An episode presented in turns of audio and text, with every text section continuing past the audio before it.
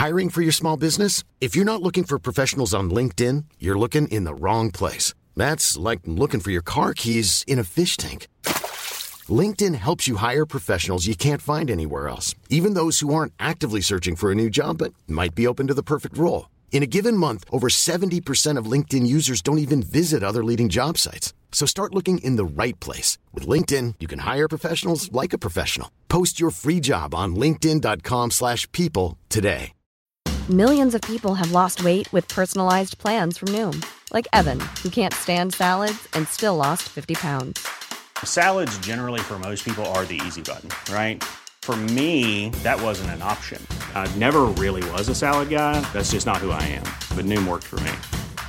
Get your personalized plan today at Noom.com. Real Noom user compensated to provide their story. In 4 weeks, the typical Noom user can expect to lose 1 to 2 pounds per week. Individual results may vary. Hey there, it's Michelle Norris. I'm host of a podcast called Your Mama's Kitchen. When I travel, I'm usually looking for a way to find a taste of home when I'm not at home. And one of the things I love to do when I am at home is entertain. And Airbnb allows me to do that. When I was in California recently, I rented a house that had a great kitchen. And when we were sitting around the table, we're all thinking, we're in someone else's house. Someone could be in all of our homes as well. If you have a home, but you're not always at home, you have an Airbnb. Your home might be worth more than you think. Find out how much at airbnb.com/host. The Cotton Club, it was run by mobsters. And it wasn't necessarily a 3-year engagement. You didn't sign a contract. You had to get their permission to leave. Oh. So an old man was able to go out and play a couple of years of one-nighters, and he was on the condition that he would come back and do further years in the future with them. That's Mercer Ellington, son of the great orchestra leader Duke Ellington, on what it was like to be a musician in Harlem in the 1920s and 30s. Mercer Ellington, our guest today on The Off-Ramp with Bob Smith.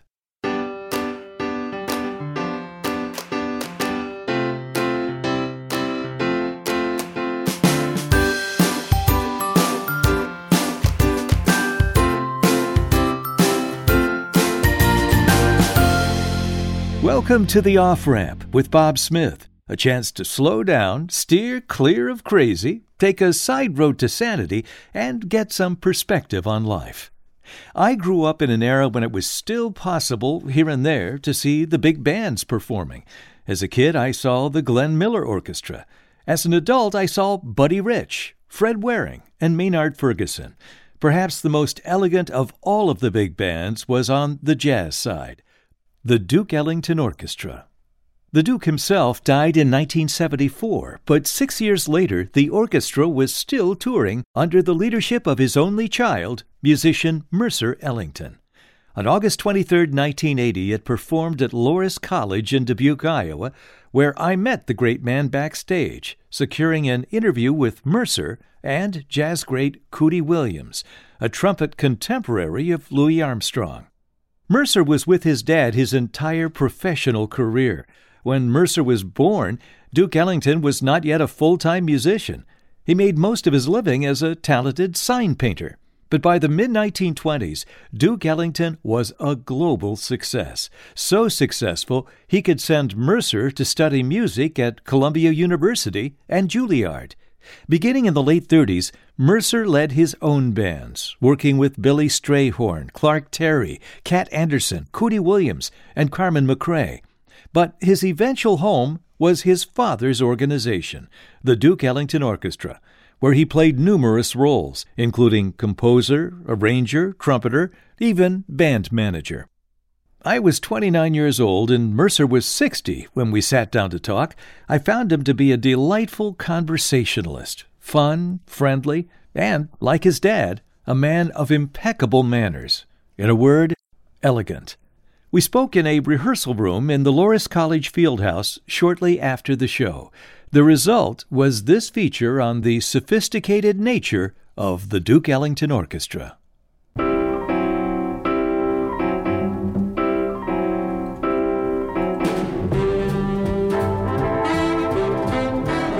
A musical historian once wrote, "If music critics think they have to make an excuse for the big band era, the name of Duke Ellington should make any further justification unnecessary. Ellington was elegant, a smooth band leader, an accomplished pianist, and most importantly, a jazz composer with no peer, a composer who wrote with and for his orchestra. Over the years, that excitement and that freedom for musicians kept his big band together when others were falling apart. Cootie Williams is a good illustration of that. He's getting up in years now, but he's still a trumpet player. He has been professionally since 1928. In fact, he's such a great trumpet player, he's in the Jazz Hall of Fame. Over the years, he played with such great big band names as Fletcher Henderson, Chick Webb, Benny Goodman, and Duke Ellington. He even fronted his own band for 20 years. But when you ask him what band he enjoyed playing with most, he doesn't hesitate with the answer. Duke Ellington band. Why was that? I just liked his music much better because he played a more variety of music than any other band. And all the other bands played one type of music, and Ellington played symphony music, church music. Anything that you wanted to go into, he had to play, you know. He had the freedom to play, yeah. That's the reason why he kept his band together, because he played... He wasn't limited to playing when you worked with Duke Ellington. In other bands, you were just limited to playing that same type of music all the time.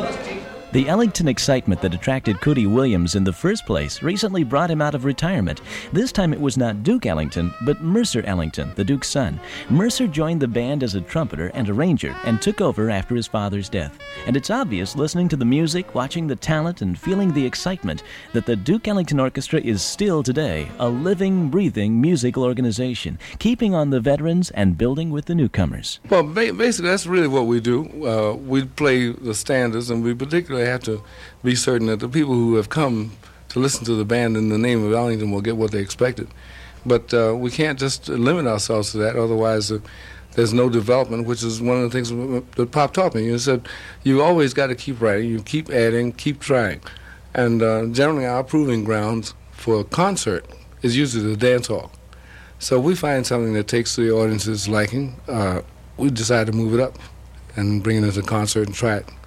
So that from time to time we make little differences, and in hopes that if, say, we circle and come back to the same spot a year later, that the program will still be interesting and well, not necessarily quite different, but different enough not to get the feeling that you're jading yourself.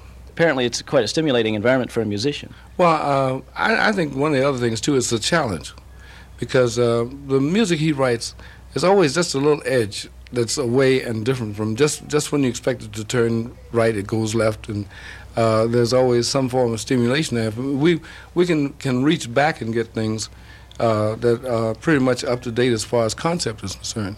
So that we have two jobs with the orchestra. One is to keep the interest of the audience up, show to show, day to day, week to week, and year to year.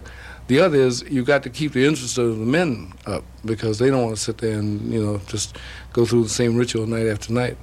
So that we continually shift things, and we, one of our best ways in doing this is to go back and get numbers that weren't performed too much in the recent past. We've been ordering things to be brought out of our library, like the thing we opened up with East St. Louis Tutelo, which hadn't been played for years. That's pretty old. That was one of the first songs, wasn't it? Right, and Ring Them Bells came out of the first picture he appeared in with Amos and Andy. So we're reaching to get these things, and they have interest not only to the fan that's followed the band for years, but with the younger set, they're kind of beginning to study and want to know what happened back there in that era.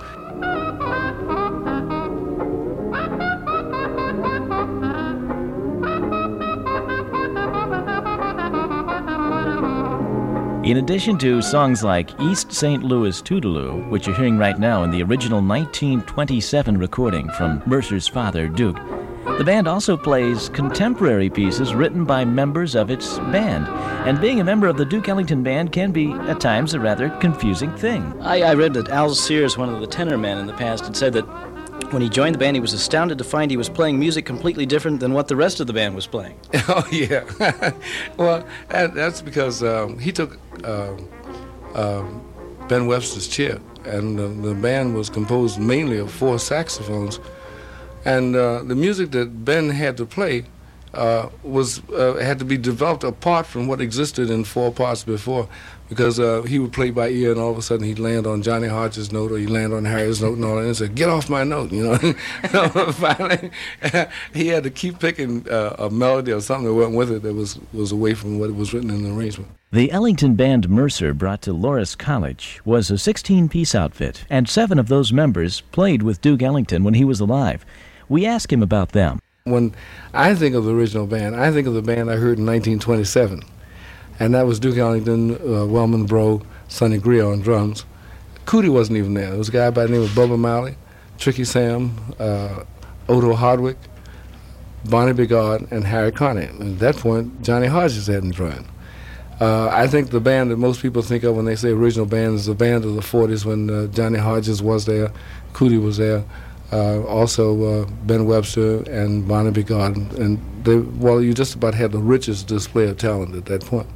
But when you say original band, I think the best concept, the best way to explain it is that we have an orchestra that has 7 men who, in a sense, were contemporary to Ellington. So, for instance, Anita has been with us. We're 6 years old, and she was with my father for 2 years prior to his passing. The same with Rocky White, also Barry Lee Hall, Malcolm Taylor, Chuck Connors, who's been in the band 18 years, and Harold Minerve. So that's sort of like our group of seniors that has, sort of like the nucleus that forms the rest of the orchestra. Well, now, obviously, you have to recruit new people, too. What is an audition for a member of the Duke Ellington Band like? Well, the man that takes the spot is prepared for before the spot empties. Oh, I see. People are interested in the band. We play from place to place. So one day you look up and you see 5 trumpets, or you see 6 saxophones, because someone expressed an interest in playing with the band. So we tell him, okay, well, you work with us tonight, and let's see what you do. If he's interesting or a very good musician, we make a note of it. When the chair empties, we call him back. Is that right? Right. So you keep it like a resume file in a way? Yeah, because we try them all over, and it's no wonder that the band itself now is composed of guys from just about across the United States. And now we have 5 from Texas, and 2 from Indianapolis, 1 from Cincinnati, 1 from Dayton, 2 from Detroit, Michigan, 3 people from New York, and so on, and 2 out of Jersey. So that we... the band, as it stands, is always as it was, of what might be termed the band of, say, the 60s. There wasn't but one man in the band who lived in New York. That was Russell Prokop. That was it. Everyone else lived away from it. Now, you took over the band. I understand you took the band out, I think, was it the day after your father's funeral? That must have been was that kind of rough, or was there an agreement that you would take the band on? You know, when you've been in show business like I have from childhood, and you go through the rigors of it. I mean, for instance, Ella Fitzgerald lost her sister while she was doing a European tour. So she passed. Ella took one day off, flew to her funeral in Los Angeles, and flew back and made a date the next time. It's not that you're just avid believers in the fact that the show must go on, but it's something like that. You get used to all of the trials and tribulations as you go along, the deaths and whatever occur. We'll have more with Mercer Ellington on the Duke Ellington Orchestra when The Off-Ramp continues. You're listening to The Off-Ramp with Bob Smith and a conversation I had with the son of the late great Duke Ellington, Mercer Ellington, in 1980 when Mercer was touring with the orchestra. A Duke Ellington orchestra after the Duke's death in 1974 was not planned. Mercer said its continued existence was due to one invitation. In a sense, it was fate that played a hand in our continuing with the schedule, because Ed Riley, who represented IBM, had a handshake with Ellington in the hospital and said, Duke, I want the band to play the convention, whether it's with you or without you, meaning that he thought that maybe the band would have to go and play it while Pop was still in the hospital. But as it turned out, we wound up without him completely. And the next 6 months of dates that we had stayed in as a memoriam to him. People just thought when the band came through, they paid tribute to Ellington. While we were doing that, we got other dates, and here we are 6 years later. The Duke Ellington Orchestra of the 1980s gave its audiences the standards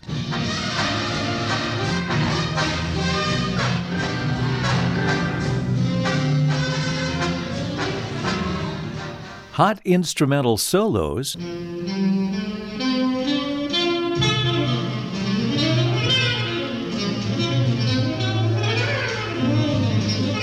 and some sizzling contemporary vocal work by singer Anita Moore.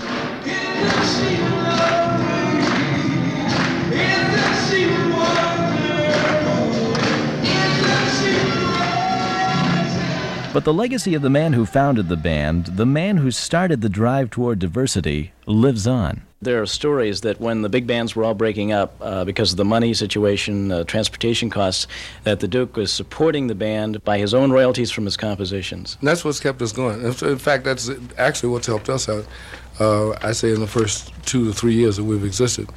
The royalties from the ASCAP and from the songs and things of that sort. You're writing a book on your father. Yeah, it's... in a sense of criticism. It's vengeance involved in the book because he left me, and I'm mad about that. And in addition, it's more personalized. We call it Duke Ellington in person. And we give away some of the sort of inner semantics that Duke Ellington employed with the guys he worked with, some with the ladies that he lived with, and sort of his basic philosophy and some of the, in a sense, beguiling that he was able to do. And also, Ellington was a man who was very dictatorial in a very subtle way. I mean, he always had you doing what he wanted you to do. You never knew how you wound to land up in that spot, but there it was. Mercer joined his dad's band in the 1950s, first in the brass section and then as an arranger. I joined the band first and I played trombone in the 50s. Trombone. And then later he hired me as a road manager. And I said on one condition that I played in the trumpet section, which is where I've been trying to get for years. Is that nepotism, do we call it? In reverse. Right. So, anyhow, I got the job and we stayed there right through the 70s. And as the years went on, or days, I should say, Cootie was sitting back in the section. He said, "Man, get out front and do, start talking. Somebody's got to talk to these people." And I was racing back and forth trying to play parts because I had very little solo roles. And finally, I just left the horn back there. But I still hang on to it and blow a couple of notes here and there, dances. Doing the book, have you found anything about your father that you weren't aware of before? No, I knew mostly. I idolized him so much that as I was growing up, I would hang with all the people he knew and all his buddies that he had gone with, hung around with through the years. And I'd sit there and spend hours and days talking to these people, just learning events and incidents of things that happened in the past. And by the time, I used to embarrass him tremendously because we'd be out, and this is like after I'd gotten to about 45 or 50, and we'd be talking about something and... someone would mention the Saratoga Club or one of the old dates and all. And I go through a complete description of detail and everything that happened there without even waiting for him to come up with the answer. And he says, "Tell them also that you weren't there." It made him look older. During our conversation, Mercer Ellington mentioned several famous New York clubs that his father played in, so we asked him about the most famous Harlem night spot, the Cotton Club. Duke's first big break was a 3-year run playing there, and Mercer told us it was sometimes easier for a Cotton Club musician to be hired than fired. The Cotton Club was on Lenox Avenue, and it wasn't necessarily a 3-year engagement. In those days, it was luck in the sense that he got the job to work in the Cotton Club, and it was run by mobsters. People like Jack Legs Diamond used to come through there all the time, Oni Madden, and, I never... developed any fear of gangdom or anything of that sort because I had learned that they were people first without finding out about it. And they used to play bridge and all that stuff up there. So that as the years went by, I mean, you didn't sign a contract. You had to get their permission to leave. Oh. So an old man was able to go out and play a couple of years of one-nighters, and he was on the condition that he would come back and do further years in the future with them. So he went back to Lenox Avenue. The club closed, and then it moved downtown to about 46th Street. It's, if you go by there now, and I don't even think that name is up there anymore, but it's what they used to call the Latin Quarter. That was the downtown Cotton Club. And as the days went on, the bands found other places to go, and they had less attractions to draw on to support the club. It finally closed. But Louis was playing there, Louis Armstrong, and Cab, Ellington, Jimmy Luntz with a band that's very... very hardly ever spoken of today. Jimmy Lunsford, is that what you mean? Yeah, was in and out there. And all in all, the great bands, I mean, they just dwindled because there was no place for them to go. A place that was much more highly indicative of what happened to show business from those days is the disappearance of the Savoy. Because, I mean, for instance, they've got the United States and its international brochure shows how there's a period of jazz involved. And they have a marquee on the Savoy Ballroom on New Year's Eve, and the orchestras are paying Count Basie, Duke Ellington, Fletcher Henderson, and Benny Goodman for $2. $2? $2 on a New Year's Eve. That's amazing. Good Lord. So it was that kind of an operation that really kept it alive in the show business. And all over the major cities had places like that. Milwaukee had the Eagles, and Chicago, Grand Terrace Ballroom, and so forth. But they disappeared. So where do you play today? We just keep moving. We've, for the most part, worked Europe, I'd say, about one-third of the year. At least we will have this year. We've been to Mexico, Japan so far. May the 6th, we leave for South America. In the latter part of June, we go to Australia, New Zealand, come back, and then go to Europe for July. And with that, it gives us enough time in between to find the other places within the States that keep us moving around. How do you know where you are? I mean, well, you know, the problem is figuring out what's going on today, because you're so living in the future so much. You, for instance, last week I was involved with getting the music for the Sacred Concert over to the choir in Munich, getting the visas straight for Australia, and also getting instrumentation and names ready for South America. So that while you're thinking all this, and Chuck comes up and says, what hotel are we going to be in tomorrow? I don't know. That's too close to the present. Get to a place where you're just totally oblivious. So either what day this person's Sunday will run by you. Sometimes you're not aware of it. And well, we were fortunate this year in a way. We had it with mixed emotions because we were used to spending Christmas holidays and Easter with our families. You know, everybody just goes home. And this year we worked through both holidays. So do the families try to join you sometimes? Yeah. In progress? Like, for instance, we're two of the wives on board now. And next thing you know, if we go someplace like Disneyland or Knoxbury Farm, well, the kids you see around about 6 or 7 kids come on with that bus and dogs and everything else. When you hear you talk, you think that if in your case at least, the big band business is still booming. Oh, yeah. Booming in both music and babies. They say, well, when do you take a vacation? We take a vacation at work because one of the dates or one of the places we'll go to will be Nice and Cannes for about 4 days, and you know, we would never be able to afford the vacation in that area if they didn't provide the rooms. One way the band survives financially these days is that some of its members double as roadies, putting up and tearing down the equipment after the performance for extra pay.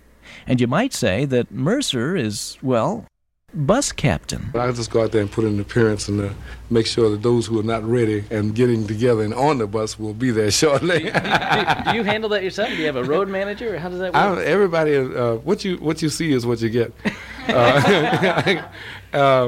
I'm every job I ever had with the band, I still retain. My first job was assistant band boy, and then later on the manager and band leader. So now I'm still the road manager.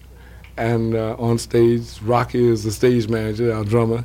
He takes care of the equipment. And we move and we keep it reduced so everybody gets more pay.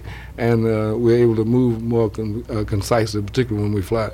But who's the assistant band boy these days? I am. Oh, you still got that job. I still got the job.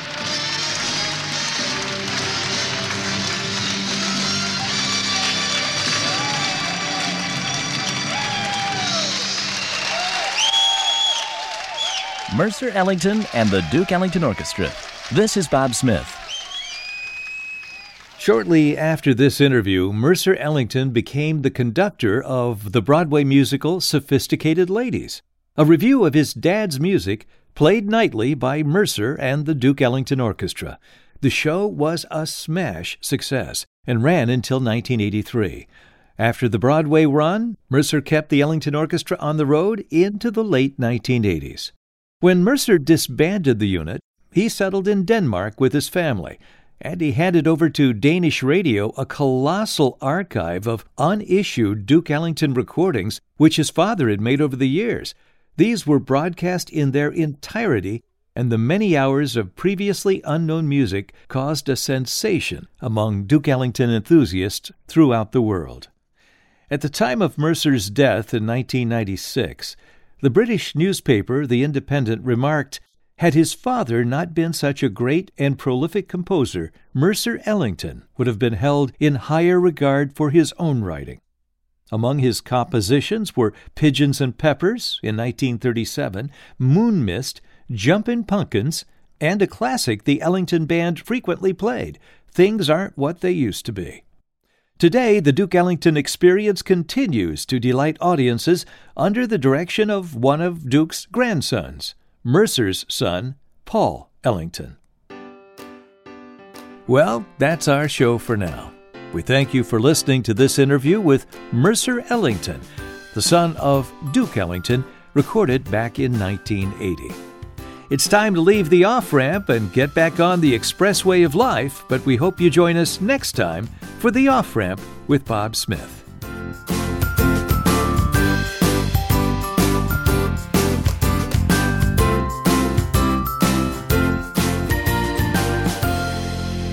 The Off-Ramp with Bob Smith is produced in association with CPL Radio and the Cedarburg Public Library, Cedarburg, Wisconsin.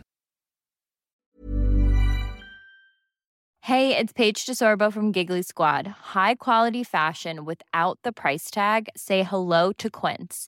I'm snagging high-end essentials like cozy cashmere sweaters, sleek leather jackets, fine jewelry, and so much more. With Quince being 50 to 80% less than similar brands. And they partner with factories that prioritize safe, ethical, and responsible manufacturing. I love that. Luxury quality within reach. Go to quince.com/style to get free shipping and 365-day returns on your next order. Quince.com/style.